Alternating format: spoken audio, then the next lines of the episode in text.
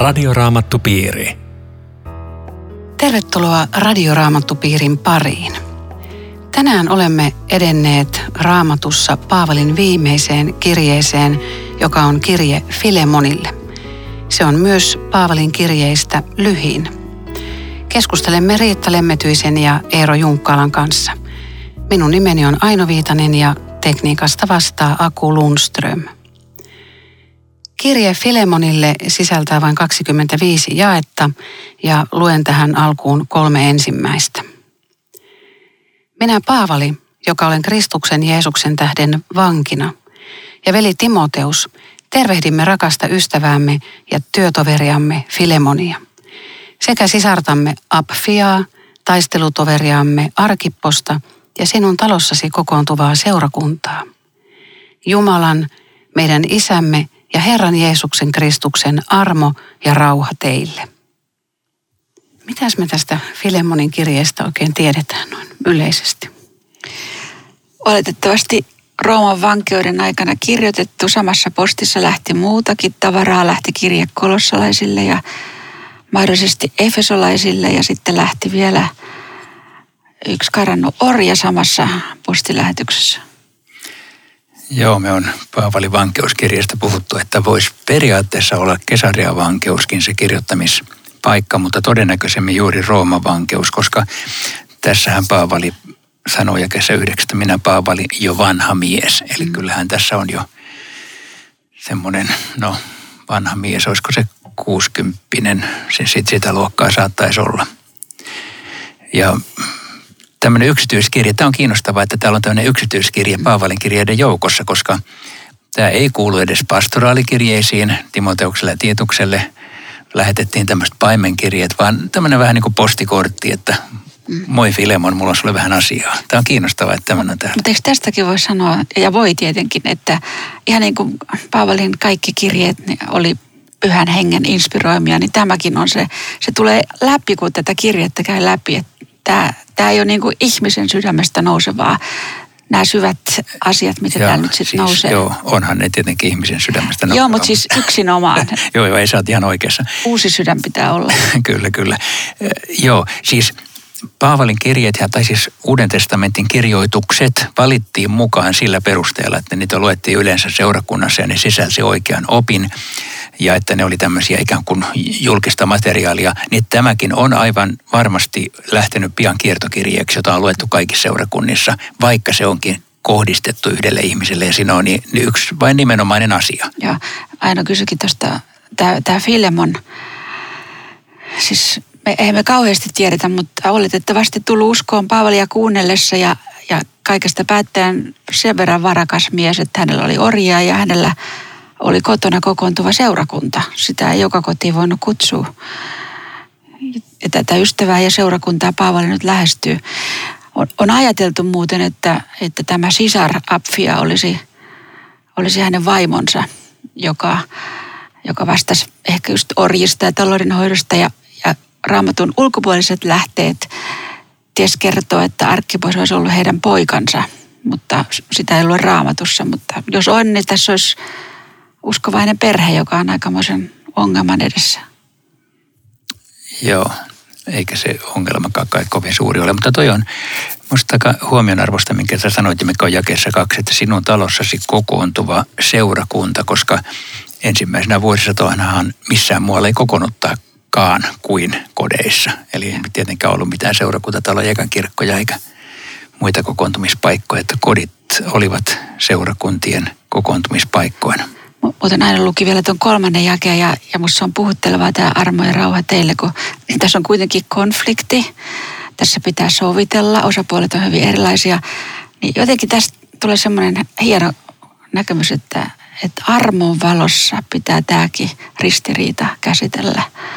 Siitä tämä koko tekstikin kertoo, että armosta elää herrat ja orjat lopulta. Tuosta väistämättä nousee semmoinen ajatus, kun Eero sanoit, että kodeissa kokoonnuttiin, ei ollut kirkkoja, kokoontumistiloja. Nyt jos joku miettii, että, että onko pakko mennä kirkkoon, että, että voisiko uskoa nätisti siellä kotona tai sitten kokoontua semmoisen oman pienen ryhmän kanssa kotona, tarvitaanko me välttämättä kirkkolaitosta, kirkkorakennuksia.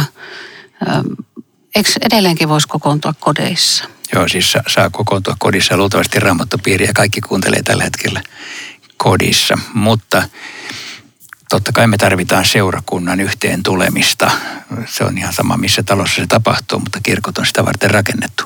Me tarvitaan sitä, että Jumalan kanssa kokoontuu myöskin suurempina joukkoina sinne, missä on seurakunnan kokoontumispaikka ja missä sitten on no ei siellä pai... kovin suuria joukkoja ei kirkossa tänä päivänä kokoon. Ei, mutta se on, se on harmi, mutta siis sinne, missä, siellä missä on seurakunnan paimen siellä, missä jaetaan ehtoollista, niin, niin se ei ole mikään sellainen kodin paikka, vaan se on koko seurakunnan kokoontumisen paikka. Että kyllä tämä on, tämä on ollut se kehitys itse asiassa jo alkuvaiheesta alkaen, mutta tietenkin aluksi niille ei ollut kirkkorakennuksia, kun se oli vainottu seurakunta. Se oli pakko kokoontua kodeissa, mutta heti kun oli mahdollista, ruvettiin rakentaa isompia tiloja. Mm. Muuten sen voisi kyllä oppia tältä alkuseurakunnalta ja Paavalilta. Tuo neljäs ja aika puhutteleva. Minä kiitän Jumalani aina, kun muista sinua rukouksissa, niin semmoinen kiitollisuus toisista uskovaisista. Koska kuitenkin kaikilla on semmoisia uskon ihmisiä, jotka on ollut aika merkittäviä omassa elämässä. Niin miten paljon tulee kiitettyä ja ymmärrettyä se arvo, mikä heillä on mulle henkilökohtaisesti. Tämä on aika puhutteleva tämä Joo, mua puhutteli siitä samasta jakesta. Se, se on tavallaan sama asia, mutta tavallaan eri asia, että siis Paavali muistaa rukouksissa nimeltä mainiten ihmisiä, joita hän on matkoillaan tavannut. Musta se on puhuttelevaa. Siis, mä saan vähän piston sydämeen. Mä tapaan ihmisiä paljon, mutta ei ne heti välittömästi siirry mun rukouslistalleni. Mm. Mutta siis tämmöinen vuorovaikutus, joka hoidetaan Jumalan edessä ja. Ihmisten välisiä asioita, se on valtava hieno asia. Niin, ja. ja mulla nousee taas tässä se tapa, millä Paavali lähestyy kun hän sitten kuitenkin sanoo sitten tuossa jakeessa kuusi tämmöisen vielä niin kuin tämmöisen toiveen. Hän aloittaa niin kauniisti jakeessa viisi. Olenhan kuullut sinun uskostasi Herraan Jeesukseen ja rakkaudestasi häntä ja kaikkia pyhiä kohtaan. Rukoilen, että yhteinen uskomme auttaisi sinua käsittämään kaiken sen hyvän, minkä Kristus on meille antanut. Eli jollain tavalla Paavalilla on siellä ajatuksena, että Filemon ei ehkä ihan ole vielä käsittänyt. E, e niin, ei välttämättä, mutta voi, voi olla. Siis nämä on, nämä on hienot jakeet. Hän, hän siis kehuu toisen uskoa ja rakkautta ja jake seitsemän vielä uudestaan. Sinun rakkautesi veli on ilahduttanut ja rohkaisut minua suuresti.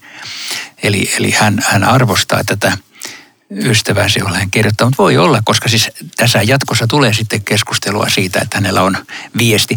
Ei mun mielestä varsinaisesti moite. Tai mä en tiedä, kun sä sanoit Riitta, että tässä on vähän niin kuin kiista kysymys. Toive. E, en mä tiedä, onko tässä kiistaa mitenkään. No, e, ehkä ei kiistaa, mutta, mutta semmoinen iso, iso kyllä kysymys, mitä tämmöiselle karanneelle orjalle tehdään, josta, jonka puolesta Paavali nyt kohta vetoaa, koska, koska orjalla ei ollut minkäänlaista oikeusturvaa ja isännillä oli tapana rangaista ankarasti karannutta. Ja nyt tässä on niin käsittämätön ulottuvuus, miten Filamon pitäisi tällä kertaa suhtautua tähän karanneeseen, että kyllä se ei se ollut hetkessä, että okei Paavali, oot oikeassa, mä, mä teenkin nyt tällä kertaa tämän näin. Tämä oli suuri poikkeus. Koska Joo, orjat ai niin, sai tosi ankaran rangaistuksen. Että, Joo. että tota, jos Paavali ei olisi lähettänyt tätä kirjettä, niin äh, tämä karannut orja olisi saanut aikamoiset raipat. Kyllä ja oli... Tai sitten ei olisi ikinä edes tavannut muuta, jos ei se tässä on kysymys niin se orjan palauttamisesta. Niin, Mä tiedän, tätä, tota, tai mä luin aikahistoriaa, niin Rooman poliisi oli jatkuvasti kytällä, koska karanneita orjia oli liikkeellä. Ja heille pantiin poltin merkki otsaan, josta ei koskaan päässyt enää irti. Tämä on karannut orja. Ja, ja rangaistuksessa isäntä saa kehittää ihan minkä tahansa panna pois hengiltä, kuka ei siitä tota, moittinut mitenkään. Että niin kuin käytäntö oli se, että se rangaistus tuntuu, jos sä lähet. Koska toiset orjat alkoi miettiä samaa ja sen takia siihen puututtiin niin ankaralla kädellä. Vähän väistämättä nousee mieleen vanhan testamentin ohjeet. Jos karannut orja tulee luoksesi, älä aja häntä pois, vaan anna hänen asua siinä paikassa, missä hän viihtyy. Siellä nimenomaan sanotaan, varmaan orjia kohdeltiin huonosti Ja, ja sen takia Jumala halusi, että, että heilläkin on ihmisoikeudet. Ja nyt vaan mulla herää sitten se kysymys tässä, että, että onko tämä Filemon kohdellut sitä orjaa oikein? Vai onko se orja tehnyt rikoksen? Vai onko molemmilla vähän niin kuin korjaamisen varaa? Ja minkä ihmeen takia pitää lähettää sitten vielä tämmöinen suosituskirje että oliko se yleinenkin tapa siihen aikaan? Eikö mä, mä nimenomaan ajattelen, että se suosituskirje oli tarpeen, jotta tämä ihminen saisi oman arvon tunteensa takaisin ja pystyisi elämään. Tuo on kiintoisa taustatietoa, mitä sä Riitta sanoit, koska mä olin ajatellut tämän enempi niin päin, että tämä orja ei ehkä ikinä tuliskaan takaisin, jollei Paavali usuttaisi sitä takaisin ja, ja antaisi kirjeen mukana, että hei, me, me kotiis ja tällä kirjeellä sä selviät hengissä siitä, siitä mitä siellä tapahtuu että jos tätä ei, kohtaamista, Paavali Onesimuksen kohtaamista ei olisi tapahtunut, niin olisiko Onesimus ikinä palannut Filemonin luokse? Ei, ei varmaan olisi parannut. Mm. Sen takia suurkaupunkeihin mentiin, koska siellä pystyi niin kauan elämään tota, ilman, että tulee näitä ilmiantajia, mutta se kaveri on tehnyt pitkän matkan, se on ollut kauan pois täältä Filemonin luota, koska Rooma ja Kolossan väli on 1600 kilometriä. Sitä ei noin vaan tehdä. Ja, ja aika... sitten tapaa vankilassa. Ja niin justiin. Sano sitten, muuta. sitten Paavalin kautta se kuulee Jeesuksesta ja sitten se tulee uskoa. Joo. Ja tässä hän- on ihan niin kuin Jumalan johdatuksen sormi. Niin on. kyllä, kyllä. Mutta sitten sit alkaa tulla tämä vetoomus ja tämä on siis valtavan kaunista. Että et Paavali ei vaadi mitään, vaikka kanttia olisi siihenkin, arvovalta riittäisi. Rakkauden nimissä vetoaa, mutta veto- ei määrää. Hän vetoaa. Mm. Ian puolestakin hän voisi sanoa, miten tässä nyt hoidetaan. Niin ja sanoo tätä Onesimosta omaksi pojakseen. Joo, siis tämä on, tää on suuri arvostus. Lue, luetko Eero noin jakeet vaikka 8-10? Vaikka minulla on Kristuksen antama valta määrätä, mitä sinun tulee tehdä, niin minä rakkauden nimessä mieluummin vain vetoan sinuun tällaisena kuin olen. Minä Paavali, jo vanha mies nyt lisäksi Kristuksen Jeesuksen tähden vankina, vetoan sinuun poikani Onesimuksen puolesta, jonka isäksi olen vankina ollessani tullut. Joo, tässä on jo semmoinen suuremmoinen viesti, että Filamon kun Onesimus ilmestyy sun ovelle, niin muista, että hän on minun poikani, minun hengellinen poikani. Niin, ja jos Filemon oli myös Paavalin hengellinen poika, Ei, niin siinä, siitä löytyy sellainen aika Joo. läheinen yhteys jo va- valmiiksi. Mutta, mutta tämä on siis äärettömän kaunis jaettaa 12. Lähetän hänet takaisin luoksesi, hänet oman sydämeni. Siis mä, mä luin Lutterilta tähän tosi kauniin ajatuksen, kun hän sanoo, että me kaikki olemme näitä Jumalan onesimuksia, joiden puolesta Jeesus vetoaa isää. Minä lähetän hänet takaisin oman sydämeni. Hän on isän kotoa lähtenyt. Tässä hän tulee ristiryöväri Pietariin. Isä, ota vastaan Tuhlaaja minun, minun sydämeni. Mm. Siis vaikuttavaa. Siinä näkee mun mielestä tämän pyhän hengen. Ei, ei tätä noin vaan kirjoiteta tällaista. Todellakin jo, tätä on hieno, hieno tulkinta tästä kohdasta. Ja tuo jää 13. Pitäisin hänet kyllä mielelläni täällä niin, että hän palvelisi minua sinun puolestasi, kun olen evankeliumin vuoksi vankina. Eli tavallaan vetoaa siihenkin, että se mitä sinä nyt et voi tehdä, vaikka sun oikeastaan vähän niin kuin tuliskin, niin nyt tämä toinen voi korvata sen. Vähän niin kuin jotain tällaista. Joo. Tämä on Radioraamattu Piiri. Ohjelman tarjoaa Suomen Raamattuopisto. www.radioraamattupiiri.fi Jatkamme keskustelua Riitta Lemmetyisen ja Eero Junkkaalan kanssa Paavalin kirjeestä Filemonille. Minä olen Aino Viitanen. Paavali on lähettämässä karannutta orjaa takaisin isäntänsä luokse. On tavannut orjan vankilassa ja, ja tästä orjasta on tullut hänen hengellinen poikansa. Ja nyt hän kirjoittaa suosituskirjeen tälle isännälle, että, että mielellään ottaisi takaisin tämän orjan ja vetoaa rakkauteen eikä määrää.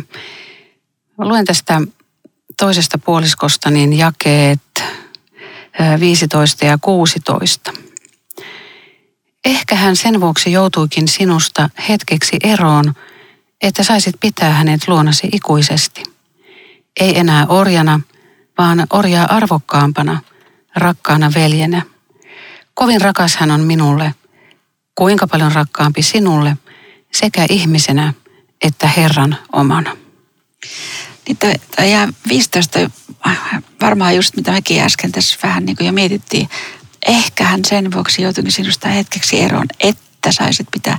Siis että, että tässä käsittämättömässä irtiotossa viime kädessä tapahtui joku tosi ihmeellinen Jumalan suunnitelma tämän miehen kohdalla. Irti Herrasta päätyy Herrojen Herran käsi. Ihan, ihan käsittämätön juttu. Ja jotenkin meillä on itse kullakin harharetkiä ja pakoja. Niin, ja Jumala on erikoistunut kääntämään pahan hyväksi. Niin kuin tässäkin siis kaveri on ottanut jonkun rötöksen, sen takia se vankilassa on. Mm. Siellä hän kohtaa Paavalin, jos kaikkien maailman tuhansien vankien joukosta juuri tämän. Ja kaveri tulee siellä uskoon. Ja sitten syntyy tämä viesti. Minkälaisia ne vankilat siihen aikaan mahtoi olla? Niin Eero, onko tämä onko tämä niinku varma, että se Onesimus oli vankilassa, koska voihan se olla, että Paavalihan sai aika vapaasti Roomassa vielä tuohon, että ottaa niin, väkeä että vastaan. sen muut, muuten koska siellä. Koska Paavali jossain. vetoaa siihen, että hän, mulla olisi käyttöä Onesimukselle täällä muutenkin, mutta koska, niin koska joo, hän on sinun. Mielenkiintoista. Mä olin ajatellut, että on, mutta ei, ei se tietenkään varma ole. Ei. Mutta se vankeudessa oleminen, niin se, se ei todellakaan ihan pelkästään ole vankityrmässä istumista, koska tässä Paavali puhuu myöhemmin maksamisesta ja muuta. Hänellä on ollut rahaa ja sitä paitsi hän on ollut suhteellisen vapaasti siinä, niin kuin apostolin teon lopusta käy ilmi, että hän, Ja. hän saa siellä toimitella monenlaisia asioita. Että hän on siis jollain tavalla ollut vangin statuksella, mutta pystynyt kommunikoimaan myöskin vankila ulkopuolella ihmisten kanssa. Että en mä tiedä. Me emme tiedä oikeastaan tämän Onemissimuksen syytä olla siellä Niin. karkureissulla kaikku, joka tapauksessa, mutta olisiko hän sitten itse joutunut vankilaan. Niin, niin mä olisin mielessäni ajatellut, mutta täytyy ajatella uudestaan. Niin, Jos. Mutta tuossa jakeessa 11 Paavali kirjoittaa, ennen hän oli sinulle hyödytön. Eli mihin se viittaa? Se viittaa siihen nimeen. Sillä Paavali leikkiin nimellä Onesimuksen nimi on hyödyllinen. Niin ei se viittaa siihen, että se orja oli laiska. no, ei sitä tiedä, vaikka se olisi ollutkin. Joo, en tiedä. Niin joo, mutta vai olisiko vielä syvempi ajatus, että, että, että jokainen elämä, jonka Jumala saa ottaa käsinsä, on, on niin kuin ihan eri lailla hyödyllinen kuin se elämä ilman Jumalan kättä. Se, se Tätä siinä varmaan on Joo, takana. niin mäkin Joo. vähän ajattelin, että tämä se ehkä olisi. Mutta mut, mutta tässä on taas tämä 16, ei enää orjana, vaan orjaa arvokkaampana, rakkana veljenä. Siis tämä on käsittämätön tämä, miten kristillinen usko syvältä muutti näitä, näitä suhteita ja säätyeroja orjan suhde isäntään. Nyt onkin kaksi veljää, ei enää orja ja isäntä. Tai, tai miten naisen suhde, naisen arvostus nousi tästä uskosta käsin. Miten rotuerot voi muuttua tästä veljeydestä käsin. Mutta on hirveän vaikea kysymys. Kuka haluaa jonkun rötösherran ystäväksi tai kuka uskoo, että, että rikollinen tekee parannuksen? Paavali vetoo tuossa jakeessa 17. Jos siis pidät minua kumppaninasi, ota hänet vastaan niin kuin minut. Eli hän joutuu pistämään niin kuin koko arvovaltansa peliin, kaiken vaikutusvallan. Mutta että Niin, mä en sitä silleen ymmärtänyt, vaan mä ajattelin näin, että, että kun Paavali miettii, että hän ehkä saattaisi Kolossassa vielä päästä käymään ja Filemonin kodissa, niin Filmo joutuu nyt miettimään, että niin kuin nyt Paavali olisi tulos meille kotiin, miten minä osoitan hänet tervetulleeksi. Samalla tavalla minun tulee osoittaa Onesimus tervetulleeksi. Tämmöinen tosi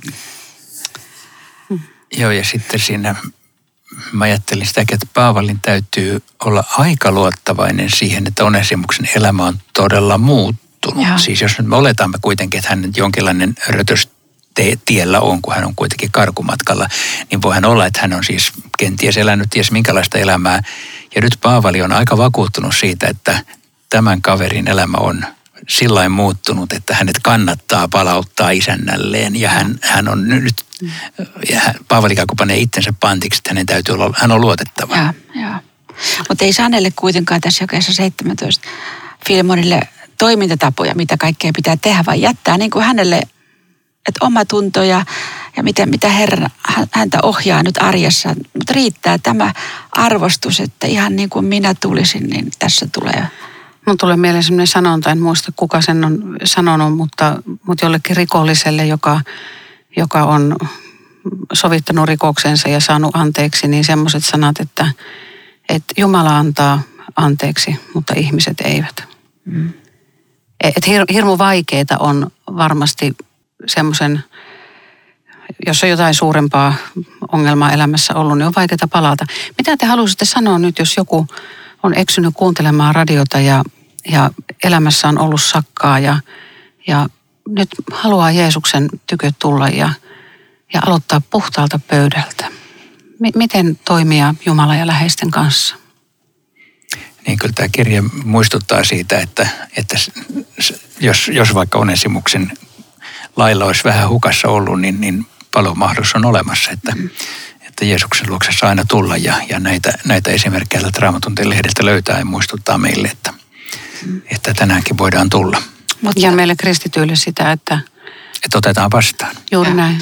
Mutta, mutta sitten tästä 18.19, lukisit sä aina vielä ne tuohon. Siinä on kyllä aika iso sisältö. Jos hän on aiheuttanut sinulle vahinkoa tai on sinulle jotakin velkaa, pane se minun laskuuni. Minä Paavali kirjoitan tämän omakätisesti. Minä maksan sen. Voisin tosin sanoa, että sinä puolestasi olet minulle velkaa oman itsesikin. Mua jäi suuresti puhuttelemaan tämä ja siitä syystä, että siis Paavali odottaa tietenkin Filemonilta anteeksi antoa. Mutta sitten hän, hän tässä jakeessa sanoo, että tähän kuuluu myöskin se oikeus ja oikeudenmukaisuus tähän rötökseen, mistä nyt on kyse. Eli se vahinko pitää korvata. Ja mä pysähdyn sen takia tähän, koska mä oon tavannut niin ja niin monta ihmistä ja tiedän myös hengellisiä yhteisöjä, jossa on tapahtunut tämmöistä seksuaalisesta hyväksikäyttöä. Ja se hoidetaan niin, että kyllähän sinä annat anteeksi. Ja hän, joka tämän teki, seurakunnan joku vanhin, niin antakaa anteeksi ja piste. Ja tällä kyseisellä, joka koki vääryyttä, on hirveän paha olla, koska siitä puuttuu tämä oikeus ja oikeudenmukaisuus. Tämä on korvattava tavalla tai toisella. Ei, ei, ei se riitä.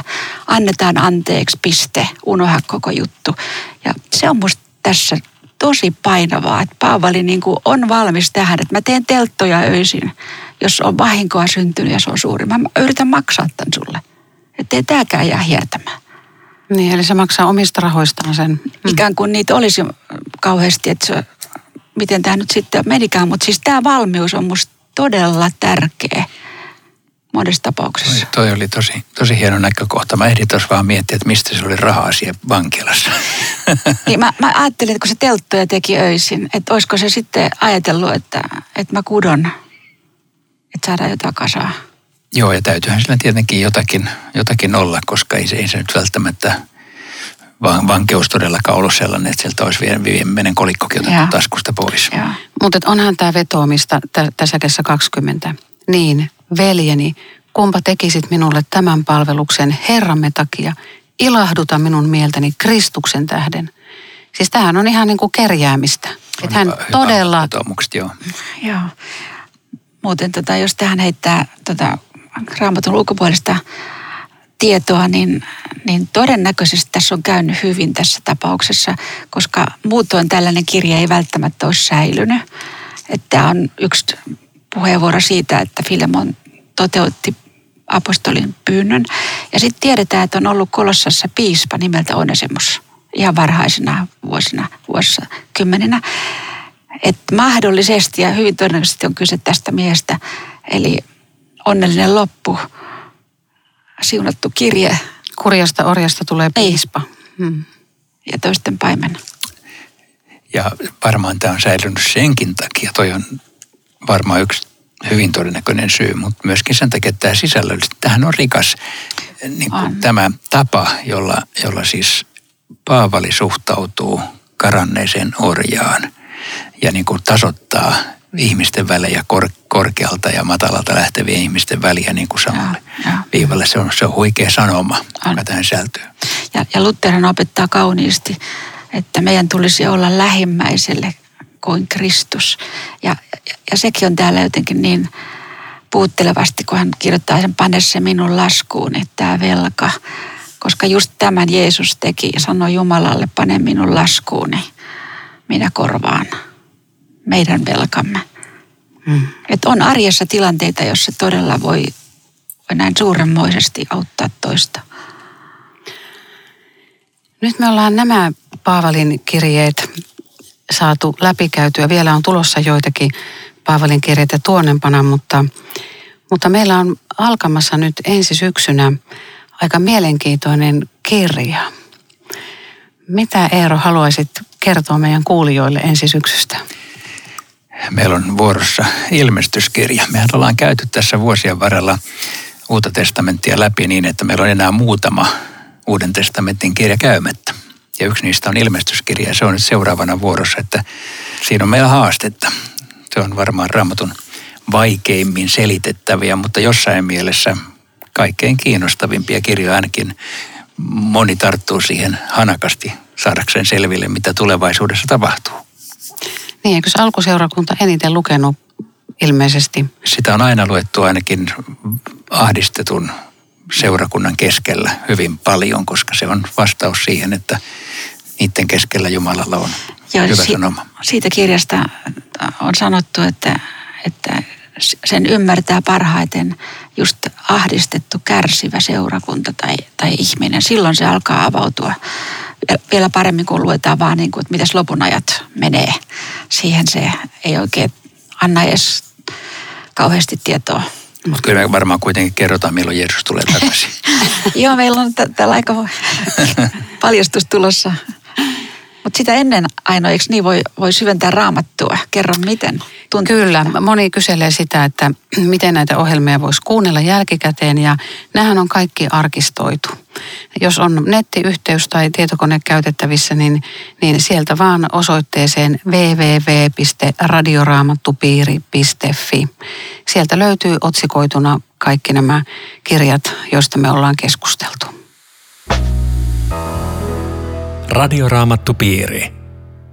Nyt voisimme tähän rukoilla loppuun ja, ja kiitämme kaikkia kuulijoita ja toivotamme hyvää kesää ja sitten palataan elokuun puolivälissä tuon ilmestyskirjan pariin. Rukoiletko sä Eero vaikka? Herra, me kiitämme sanomasta, joka tähän kirjeeseen sisältyi.